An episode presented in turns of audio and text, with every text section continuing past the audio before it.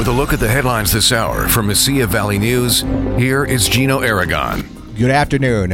One person is dead after a shooting in Las Cruces. Authorities say a woman was shot and killed on the 2200 block of Doña Ana Road Wednesday afternoon.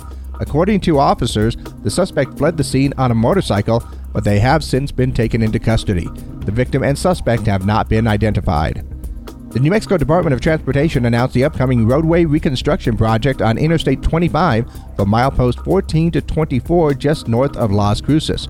Beginning Monday, February 28th, drivers can expect various daytime lane closures on both the northbound and southbound lanes as needed.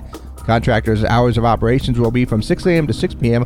Monday through Friday, if needed on Saturday. This reconstruction project was awarded in the amount of $11 million and is expected to take 160 working days to complete.